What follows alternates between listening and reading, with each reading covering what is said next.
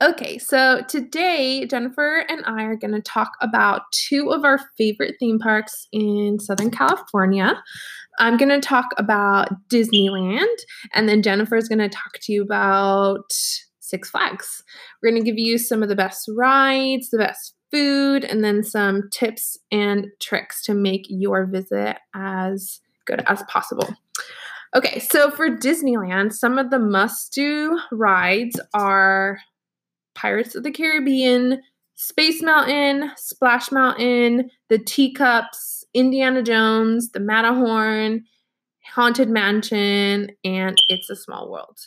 But if you had to pick between that list that I just gave you, I would say definitely Pirates of the Caribbean, Space Mountain, Splash Mountain, and Indiana Jones. Those are like top four for me.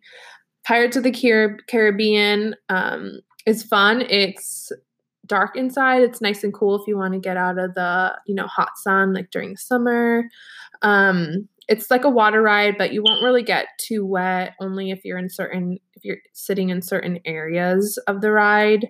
There are like two little drops, but they aren't really bad at all. They're very minimal. I'm like almost deathly afraid of roller coasters, and I will do them without even um, thinking about it.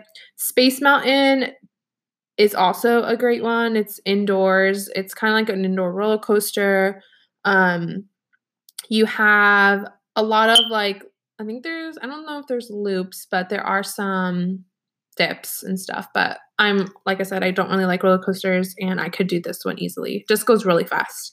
Splash Mountain, um, it goes pretty smooth and calm at the beginning, but it does have a really large dip and you will get wet. So if you don't want to get wet, then don't go on Splash Mountain. Um, Indiana Jones, that one's just a fun one. It has like a few dips, but they're not really that bad. Um, it goes pretty fast. It has a cool storyline, and it definitely is like one of like the historic rides there. So as far as rides, I would definitely say those four are must do: Pirates of the Caribbean, Space Mountain, Splash Mountain, and Indiana Jones. Um, and then as far as food at Disneyland, um, I have a few of my favorites. Top being beignets because I love donuts, and beignets are like the closest thing to donuts at Disneyland. Um, the churros are also a really good option. They have carts um, scattered throughout the park. Um, and let's see what else. The corn dogs are great if you want like a nice little snack. Um, the Dole Whip from the Tiki Hut is also a great option. It's delicious. It's refreshing. Um, and then clam chowder bowls. They have like they have the clam chowder and bread bowls are also a must do. Um, and then some tips and tricks for going to Disneyland. I would definitely say arrive early. Don't go during the summer because you'll only get on like two rides. Um, definitely use the fast passes. They actually have an app, a Disneyland app, where you can um, reserve your fast passes. Um, I think for like an additional fee, but it's worth it because if not, you have to go to each individual ride and like get the fast pass. Um, and lastly, like map out your day. Um, make sure you note which rides you absolutely want to go on. That way you hit those first because lines do get longer as the day goes by.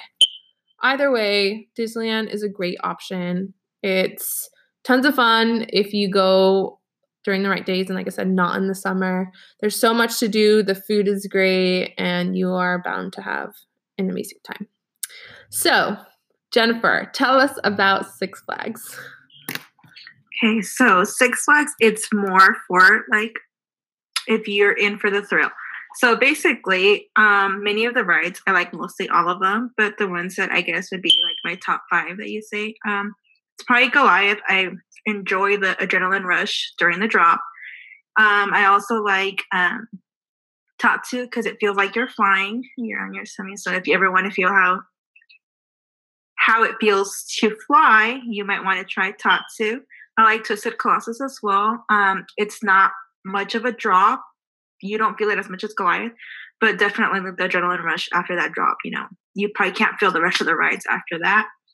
Um, if you, I guess, if you go to when it's really really hot, you know, I like um, Roaring Rapids, which is um, really fun. You know, you get to move the I call it a tire around so that you don't get wet and you like wet other people, or if you really want to get wet, you can move it to where you're getting wet. Um, Jetstream's also another good one. Um, I don't know, it just reminds me of kind of like a boat ride, but a lot quicker.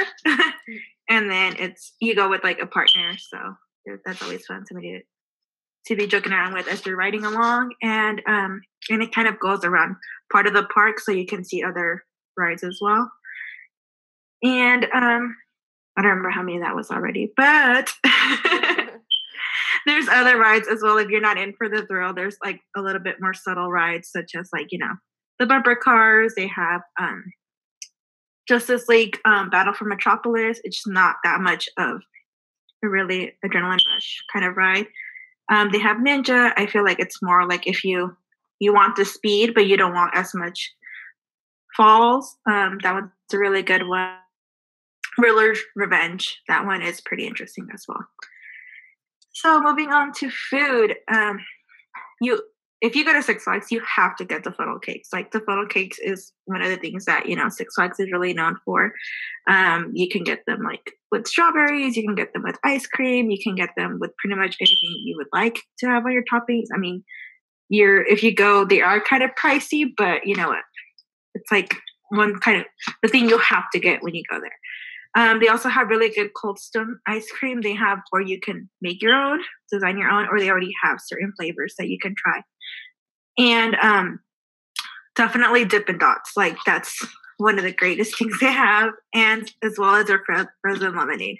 And these are the two things that I enjoy, whether it's cold or it's hot out there. And um, just some um, tips for you. If you go when Twerk is there, eh, which is a show that they host, I really recommend you go and you attend because, you know, like if you're in for adrenaline rush, but it's not actual ride, it's a show. I mean, your your heart will be pounding faster than it is if you were to get on a ride because it's such amazing and it's so. There's a lot of you know people doing acrobatic things that are pretty amazing. Also, um, don't go during their uh, member appreciation day or when do you know it's um bring a friend free day because you probably will get on like two or three rides and you'll wait like four hours for each ride because it gets really really jam packed i would usually go during the week during the weekdays because it's less packed and i know um not that many like people go because you know many people are working unless it's like spring break then it does get packed. And lastly but not least um really try to attend like their Fright Fest or Holiday in the Park. Those are really um, great events. Holiday in the Park gets really, really nice. They do have fake snow, but it, it gives like the park a whole different view. Great. That sounds like fun. I'm down for the funnel cakes. funnel cakes, and I was like, yes, that's for me. okay, great. Well, hope you got learned a little bit about our two favorite parks, and hopefully you'll go and visit them because they're amazing. Thanks for listening.